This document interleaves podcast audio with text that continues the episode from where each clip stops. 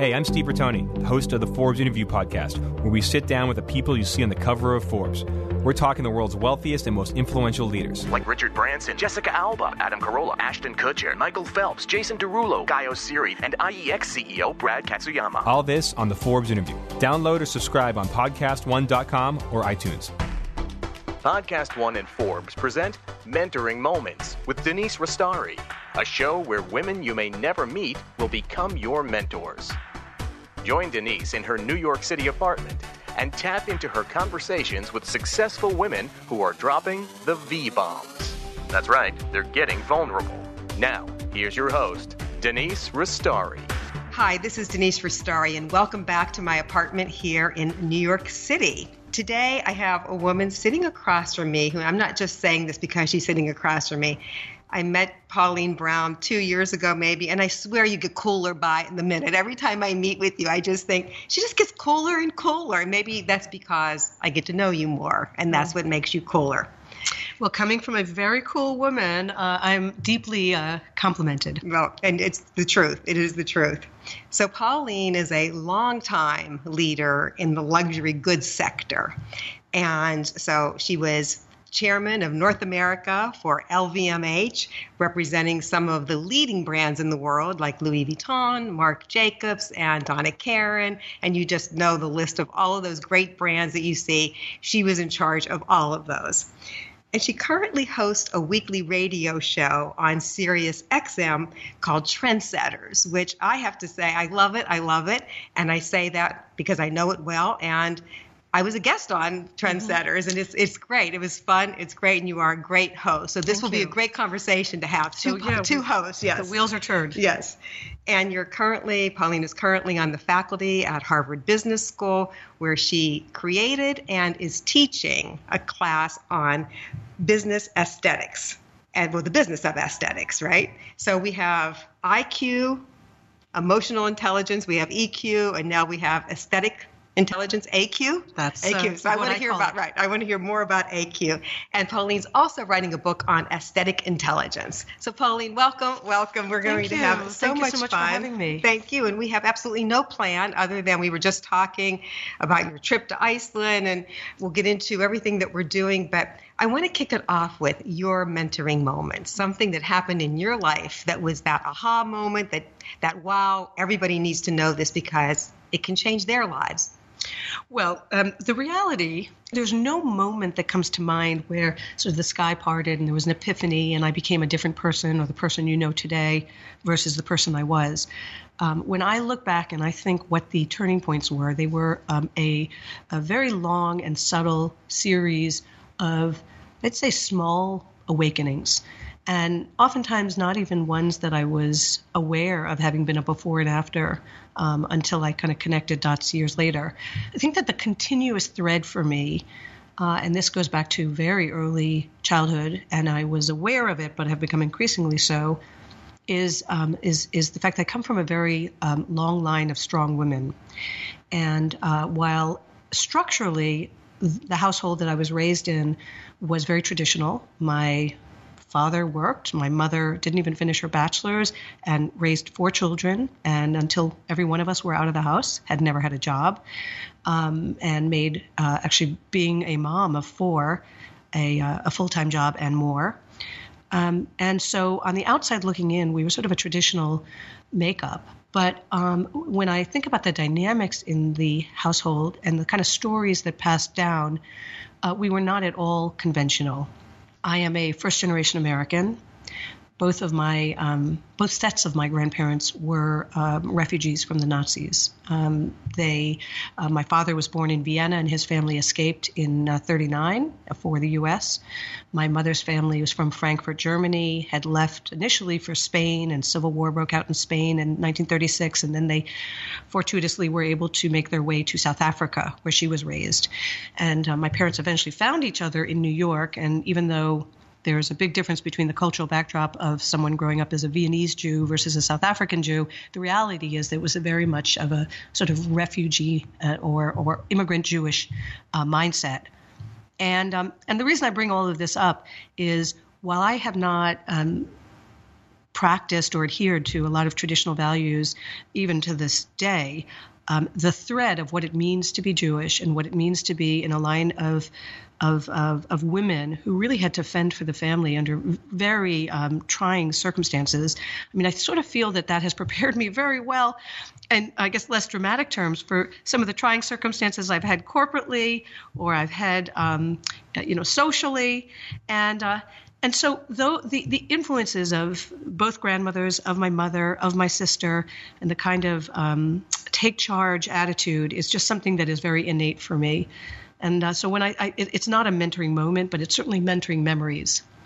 And so, do you look at it as because I had a strong mom that and it really appeared it really came to focus for me with my how strong my mom is when my dad died. Because my mom was in her late 70s at the time. She's she'll be 90 in 2 months. And she was always the stay at home mom, right? She was the mom. And then she took charge. When my dad died, she was in charge of everything. She was in charge of her move. She, and she wasn't in her 60s. I mean, she was almost 80 years old. And but she just took charge of life. Mm-hmm. And she wasn't the victim. It was like, I've got this under control. And that's when it hit me where some of me really does come from, that mm. that woman who is really strong.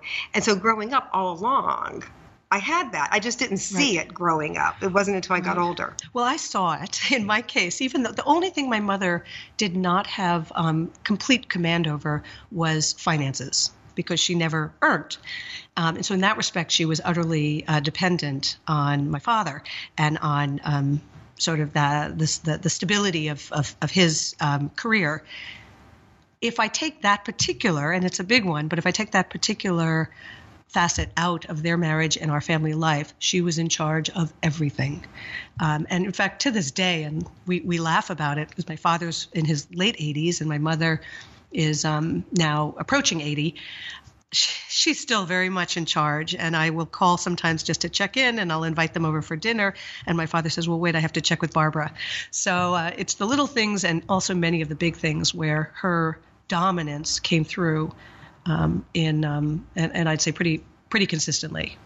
And that takes me to a question I've been wanting to ask you for no reason other than we always we always have so many things to talk about that I haven't asked in the past is how did you get that job the the great jobs that you have had and then that job being chairman of LVMH North America was it something you did something about you if you're giving advice to someone and saying not that they have to be you, but here's what got me. Here are those points. Mm-hmm. So um, the first thing is, I didn't get the job. The job, um, and, and, I don't mean this um, immodestly, but it it got me. Um, I I love that. Never, That's a great tweet. I didn't get the job. The job got me. And I, I don't look at any job, and certainly not a corporate job, with any admiration or worship. Um, I have always been somewhat of an, a reluctant hiree. Um, obviously, I need to work, and if I'm going to work, it ought to be as interesting and as sort of dynamic a place. And obviously, if if I'm going to be in any place, I ought to be as far along in that place as I possibly can but I've never felt that the job was really who uh, uh, or how I wanted to be defined. And I've struggled with that a lot because the more senior I've gotten, the more people want to define me by my business card. The more impressive the business card, the more that that leads, as opposed to nobody ever puts on a bio, never starts the, the bio with, you know, she is a mom of two, she's a great friend, she's you know, that, maybe, maybe they'll end with one line at the very end for all those people who, you know, never get to the the last line.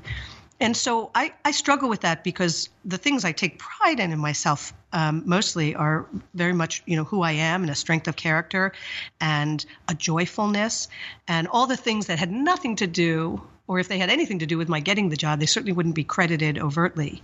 Um, but to answer your question more pragmatically, I had been in and around the luxury industry for many years. One thing that was very important to me, um, I'd say earlier in my career, is that I, if I was going to be in the world of business, and I, you know, was a part of me that really would have probably been happier in the world of of creativity or writing or or media, but I found myself for all sorts of reasons in this world of big business. And if I was going to be in the world of big business, it was very important to me to be working for a company that made products or offered services that I genuinely enjoy. Um, I have quite a few friends who um, who are driven by other components of working for big companies. Um, they're challenged in different ways, they get satisfaction in different ways. But for me, the association with in my case, the world of artistry and beauty and style and luxury was something that was motivating in and of itself. Um, so having said that, I approached that world from many different angles. I was an investor for a period of time. I was a partner at the Carlyle Group, but very much focused on luxury goods and other areas of consumer packaging um, and consumer brands.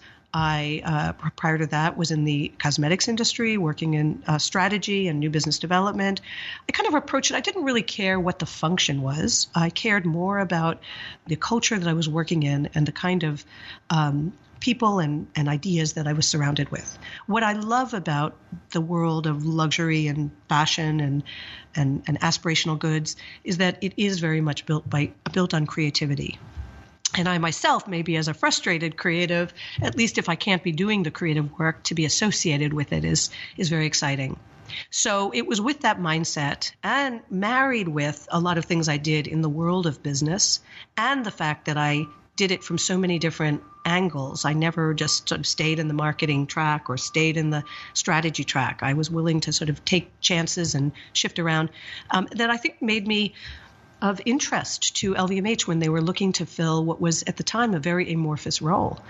Um, they had never had a, um, a, regional head in North America, or if they had, it had been more ambassadorial. And they were looking, as a French company with a very strong European presence, to create more of a power structure here in North America. And uh, I think the fact that I uh, had experience in the industry, the fact that I was uh, flexible as to what and how I could do the things, the fact that I'd worked cross market for a global company like LVMH, all of those played in well to the creation of this new role.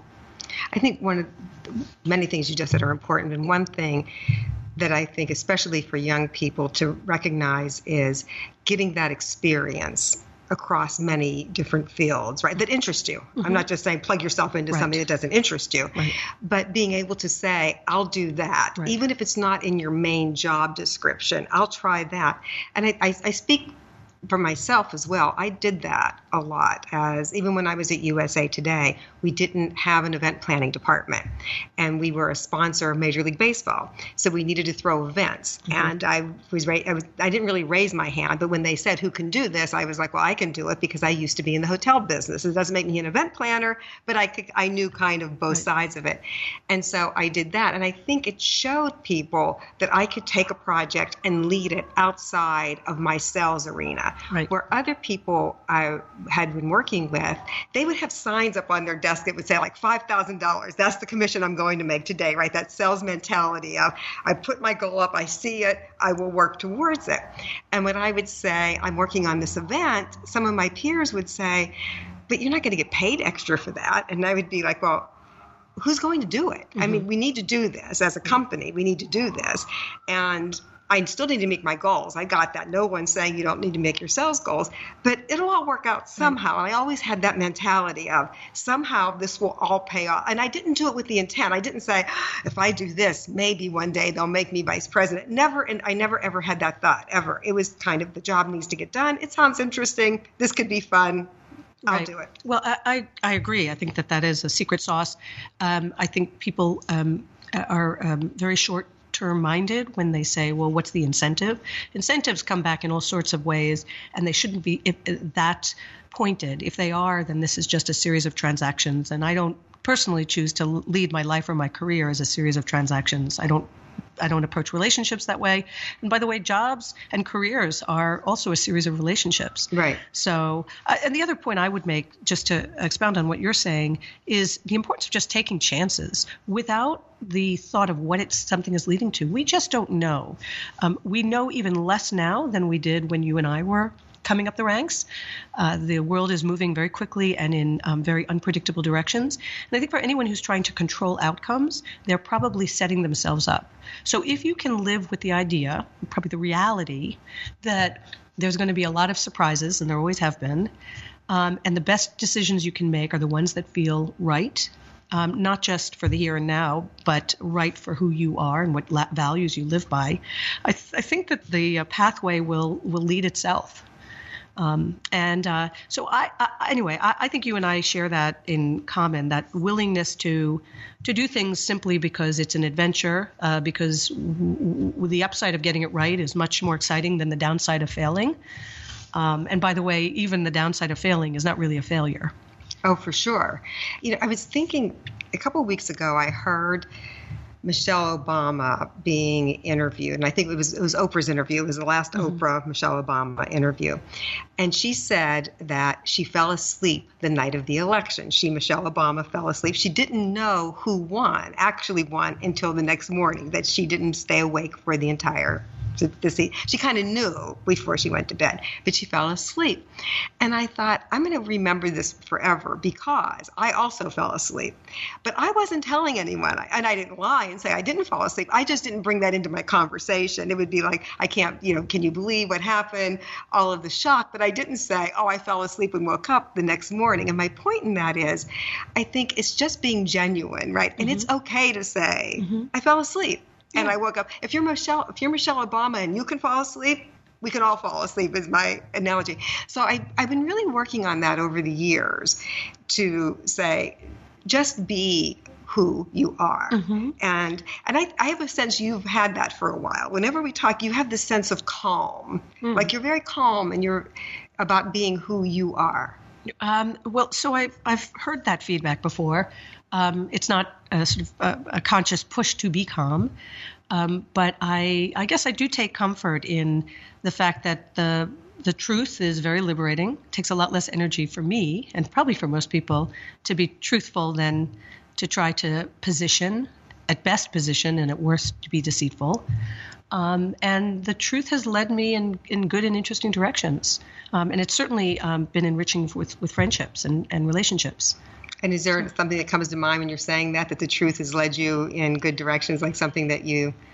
You know, I've um, I've left jobs. So in the career context, I've left jobs that um, if I were being um, strategic, were bad decisions, but they were, and I've left them with full transparency um, that this is not where I need to be right now for what's important and how I have to spend whatever time I have.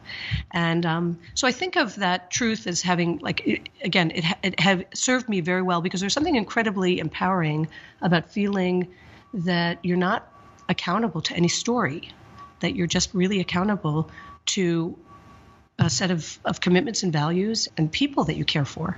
And, and so I, that would be one one of right. several examples. And I think it's freeing in that there's so much energy that's wasted when you're concocting stories or mm-hmm. concocting mm-hmm. your life, right? My husband and I talk about this all the time that there are no secrets between us. So if he goes on my computer, I'm not sitting there thinking, oh my God. Like the other day we were working on, he was updating some of my apps on my phone.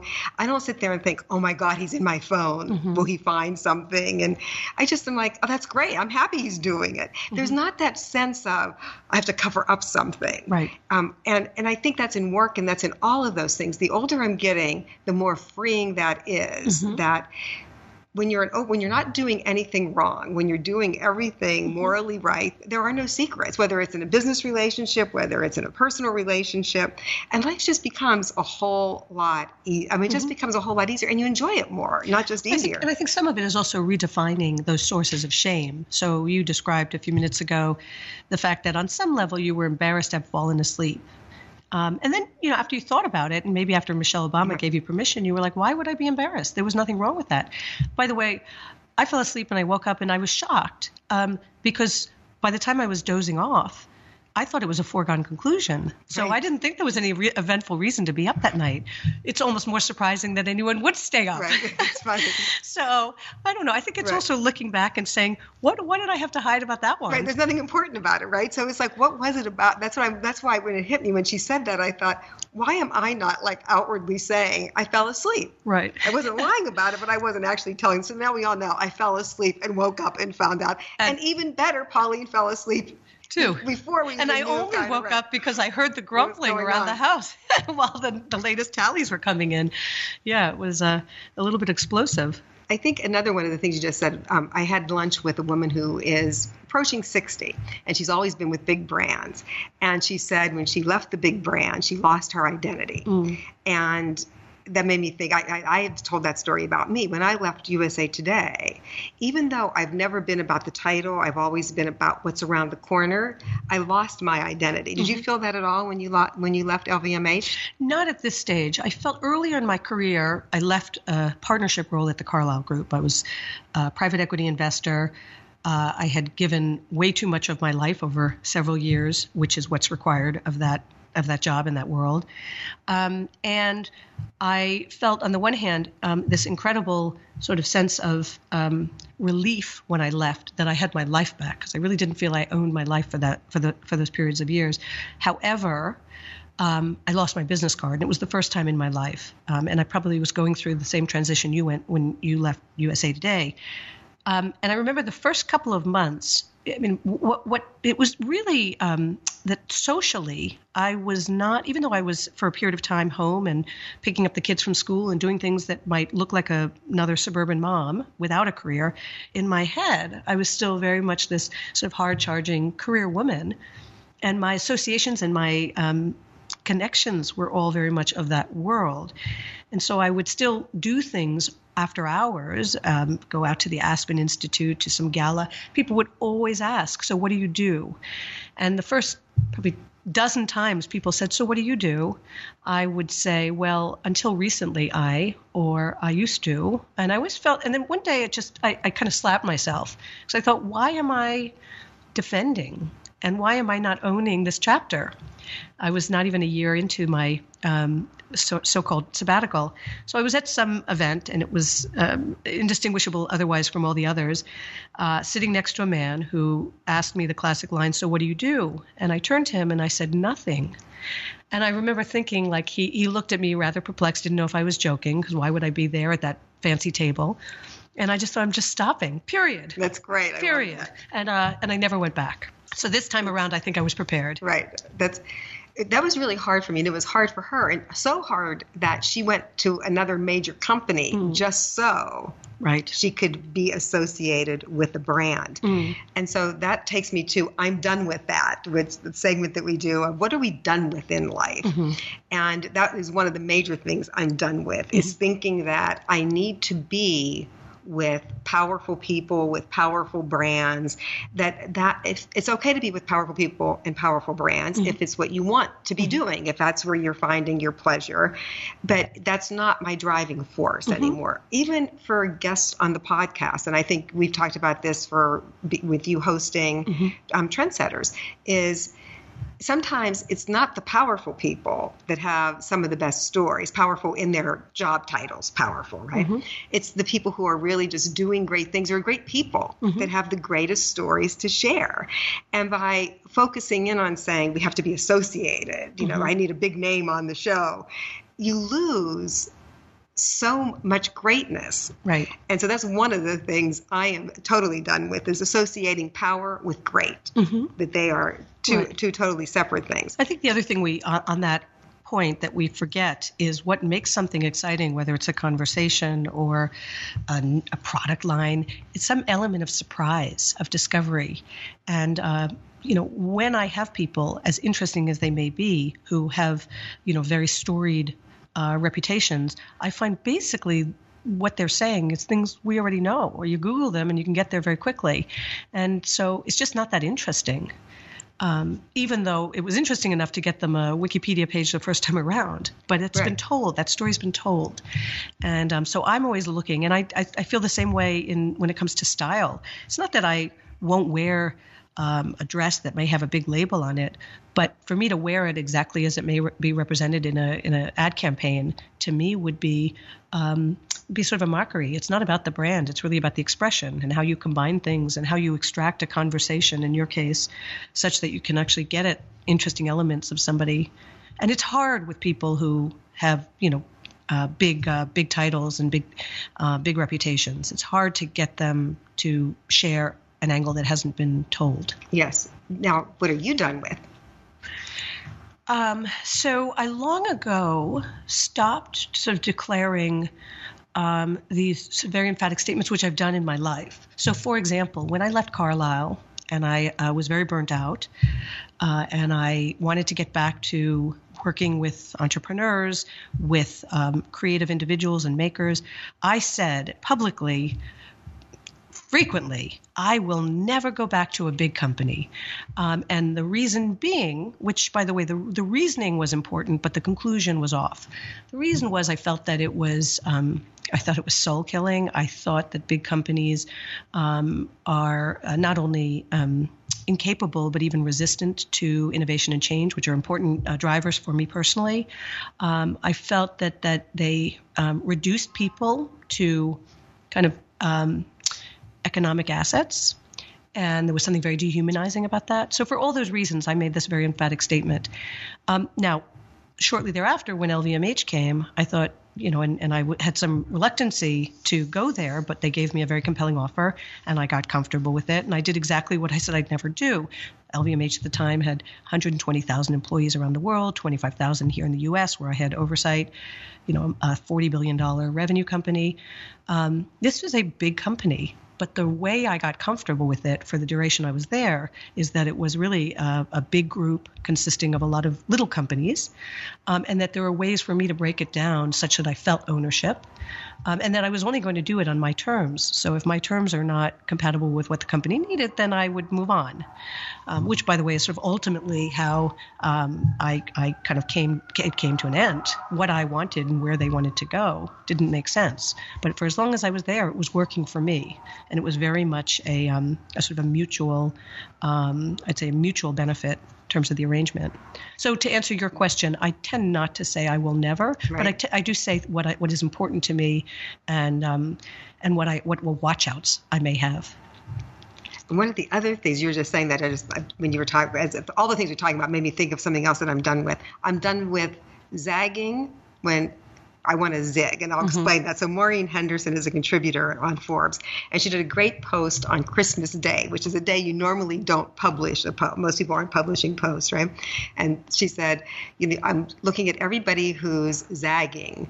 And I want to zig because that's when you really start to do things differently, right? Because zagging is following the herd. It's being the sheep. It's but when you zig, you're taking risks. You're taking challenge. It's, a challenge, and you may not succeed, but it's a whole lot more fun to zig than it is to zag Right. with everyone else. So that as you were saying that made me think that I think you're a zigger versus a zagger. How's that? Uh, I'm certainly not afraid to zig when everyone's right. zagging. Um, I tend to think I'm very circular and very uh, loopy. I, I sort of follow if everyone is going through these sort of Z shapes, I'm sort of making some sort of spiral. You know, hopefully it's moving in the right right direction upward. The best in paranormal talk radio goes beyond the darkness, challenging everything you think you know about the paranormal. Check out new episodes of Beyond the Darkness every Monday on the Jericho Network, on the Podcast One app, or subscribe at iTunes or podcastone.com. Now back to Mentoring Moments with Denise Restauri. Okay, so I have a question about aesthetic intelligence, and that's the class that you're teaching at Harvard Business School. It's your book is about aesthetic intelligence. So we have our IQ, we have our EQ, which is emotional intelligence, and now we have aesthetic intelligence known as AQ. So um, the point that Dan Goleman made in the 90s when he first came out with the concept of emotional intelligence was that IQ was only supportive to a certain or, or conducive to success up to a certain level, after which it was either um, non additive or in some cases even could be detracting. Somebody was too reliant on their IQ at the expense of their EQ. EQ then was the differentiator. Um, and now we look at this era where even those two together, if you have the right combination, are not enough. We, uh, from a business perspective, we live in a world where we're producing too many things where we have very few people who are in need the way they were in every other generation before in need of food in need of clothing in need of um, pillows for their living room. So almost everything we consume as a society is for a better standard of living um, for a sense of of wonder um, for entertainment. And so when I look at companies that will survive, it's when they've gotten um, under the right leadership, which is, I think, um, one that is armed with lots of AQ, uh, where they get away from just sort of producing in this industrial era mindset, which is can we churn out more widgets for less money, you know, for a bigger marketplace? We are saturated. That doesn't work anymore. And the question is, can we learn or uh, relearn, in some cases, how to delight people because delight is something that we're not saturated of. And whether it's delight in the form of a, of a wonderful vacation or a great movie or um, a new outfit that brightens your day, this is what moves people um, in the economic, you know, in terms of transaction and, and consumption.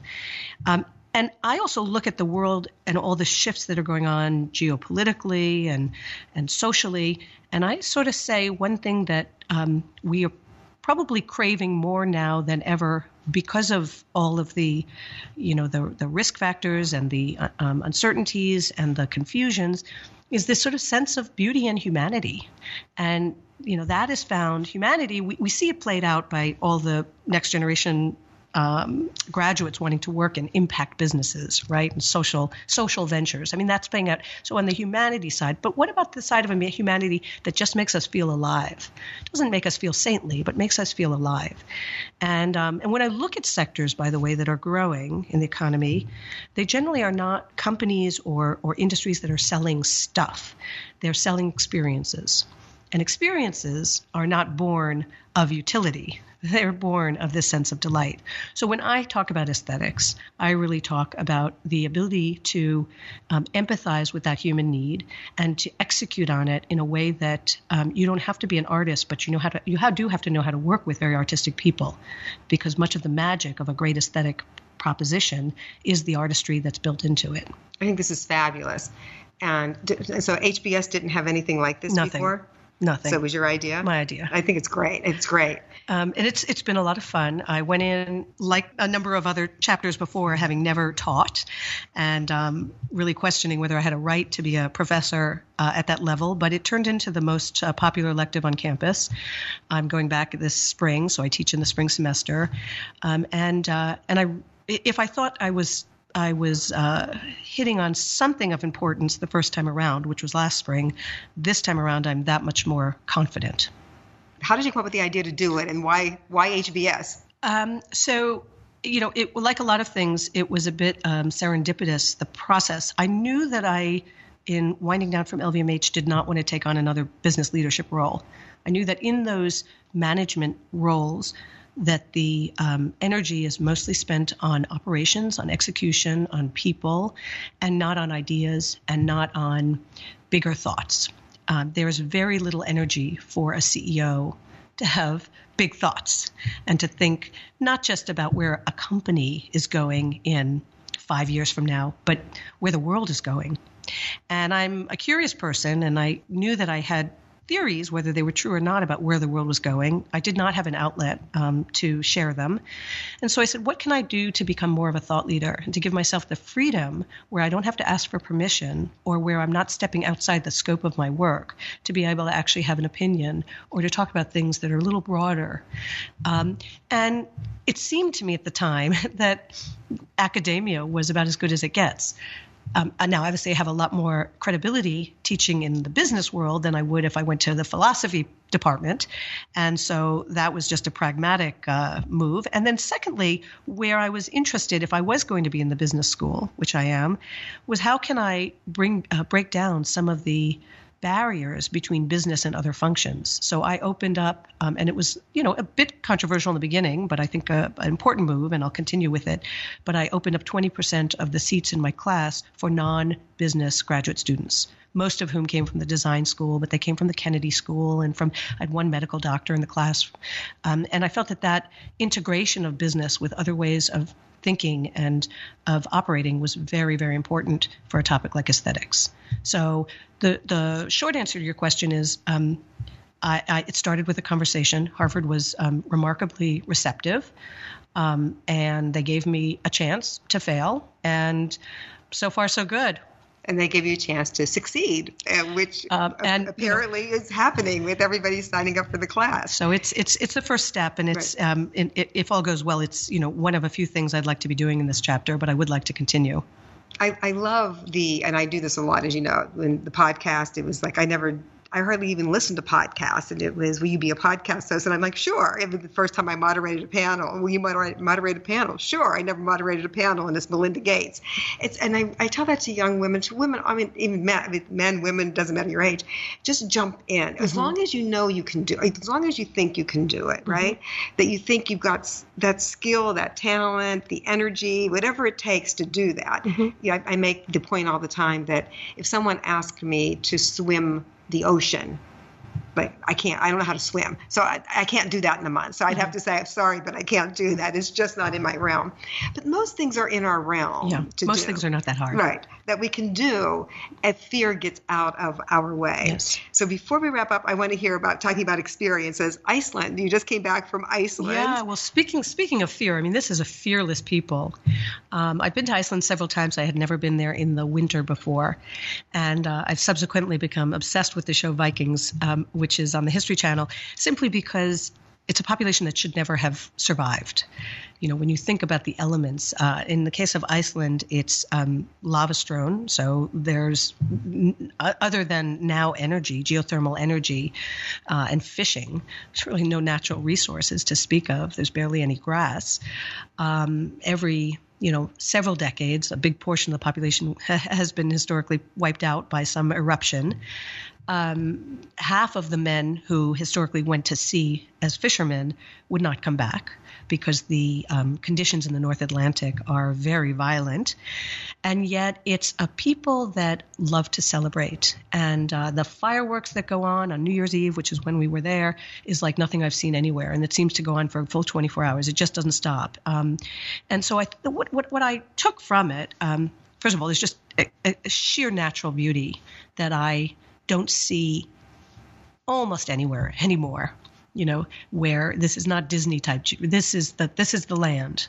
This is the land speaking to us. And then secondly it's a culture that have just developed um, great sort of mechanisms for not just surviving but for enjoying life and for creating in their own way. So we were there i was there with my two kids my husband um, it uh, it was a very full week uh, I highly recommend it, although it's becoming popular now. It wasn't a few years ago, uh, and it was an adventure. It was an adventure for me, um, and a reminder about, you know, this uh, this sort of notion of of getting over fear, and and and also learning to see beauty and joy, sort of despite those kind of challenges, natural and otherwise. And do you have other favorite places you've been to? I a few months ago was in Israel, and I hadn't been there in um, about 20 years. Um, and there, I just, I'm not a religious person, but it is a holy ground. Right. You know, I go there and I feel it. Um, it probably has to do with some sort of the mineral combination. You know, there's probably something actually very uh, explainable going on. Um, but nonetheless, I feel it when I'm there.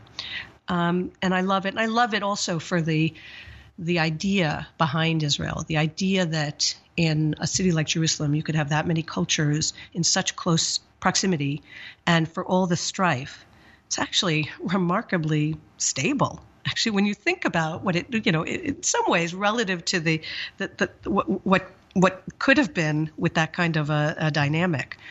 Um, I I love Japan. When I think of aesthetics, um, I think it is um, the most advanced in the world.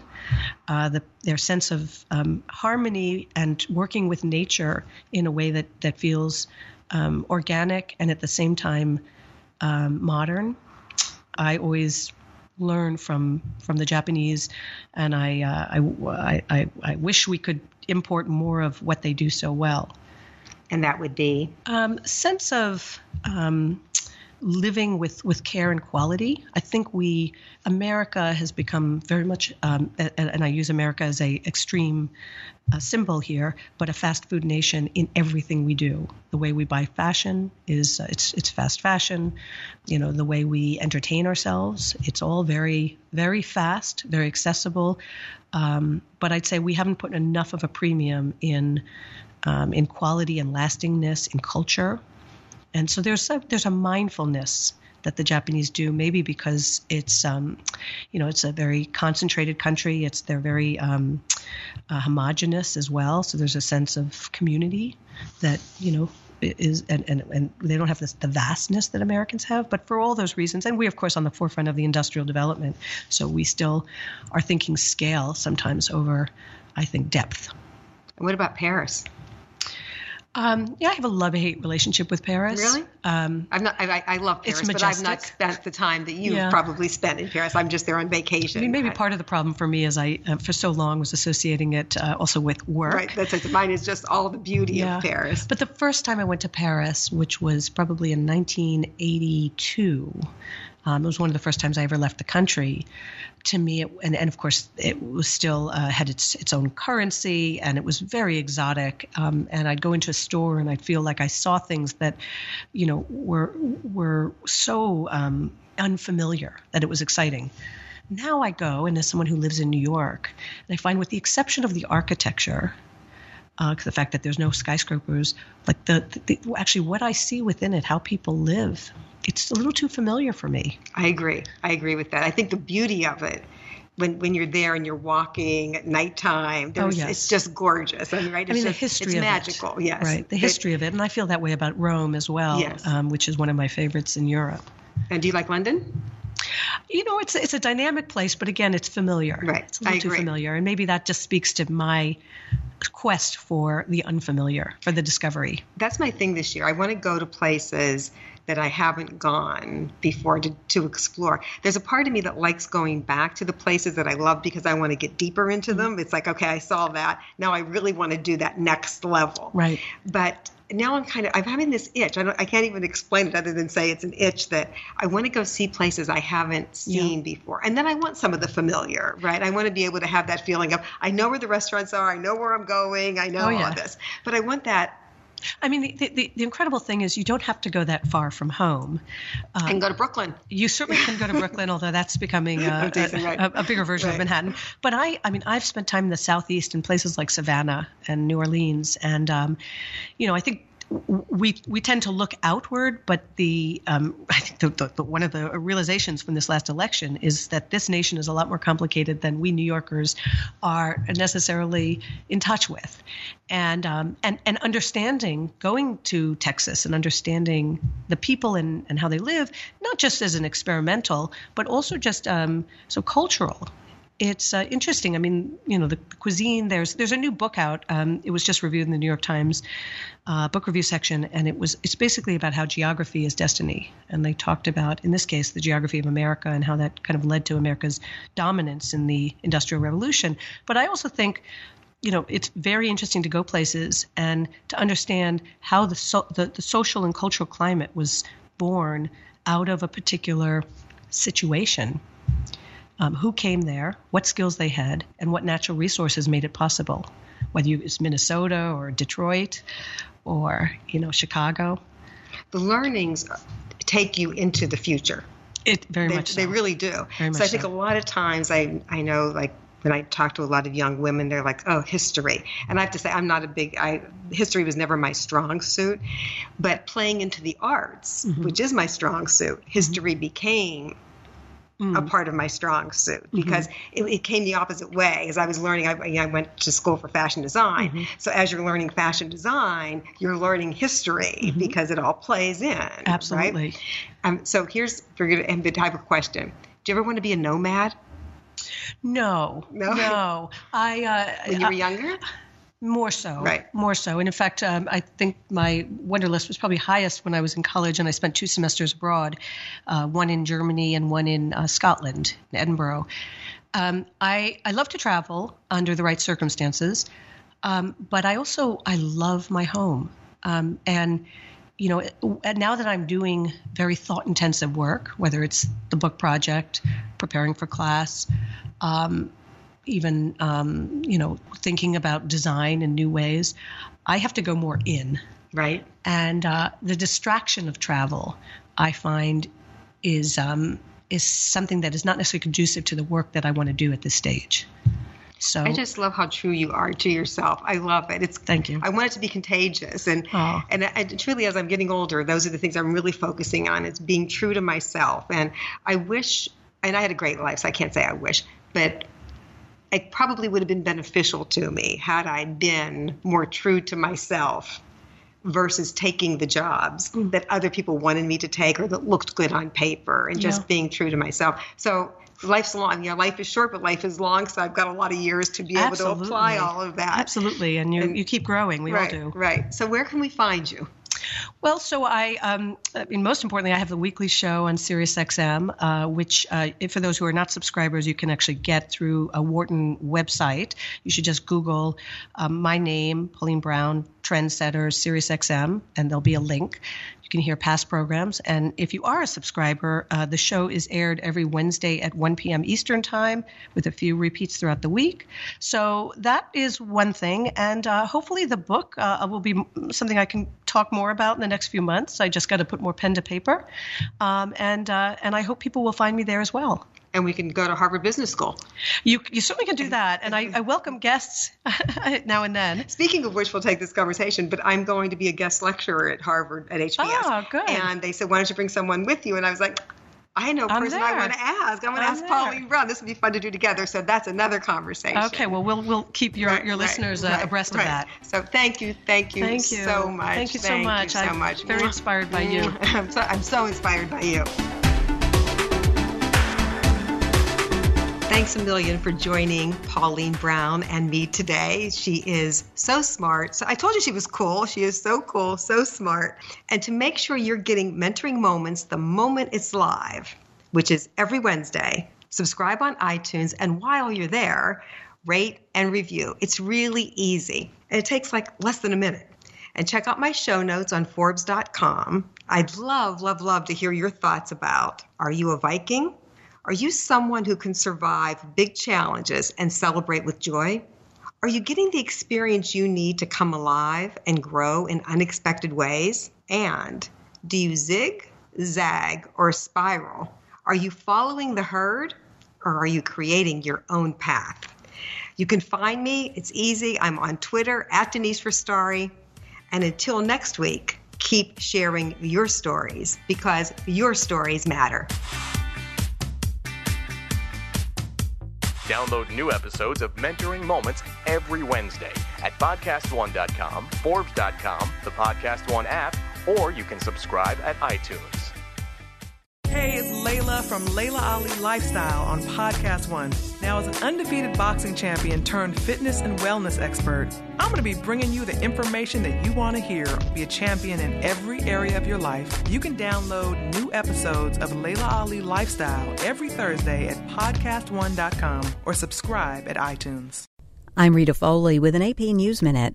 London police have arrested Julian Assange on extradition charges to the United States, as well as for violating his bail. Assange is accused of publishing classified documents through WikiLeaks.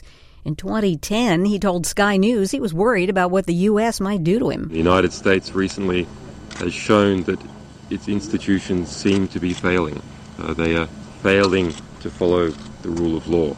And with dealing with a superpower that does not appear to be following, following the rule of law is a serious business. He also said in 2010 the U.S. officials had threatened him and those associated with him. There has been many calls by senior political figures uh, in the United States, including elected ones in the Senate, uh, for my execution, uh, the kidnapping of my staff, Edward Snowden, the former security contractor who leaked classified information about U.S. surveillance programs, says the arrest of Assange is a blow to media freedom. I'm Rita Foley.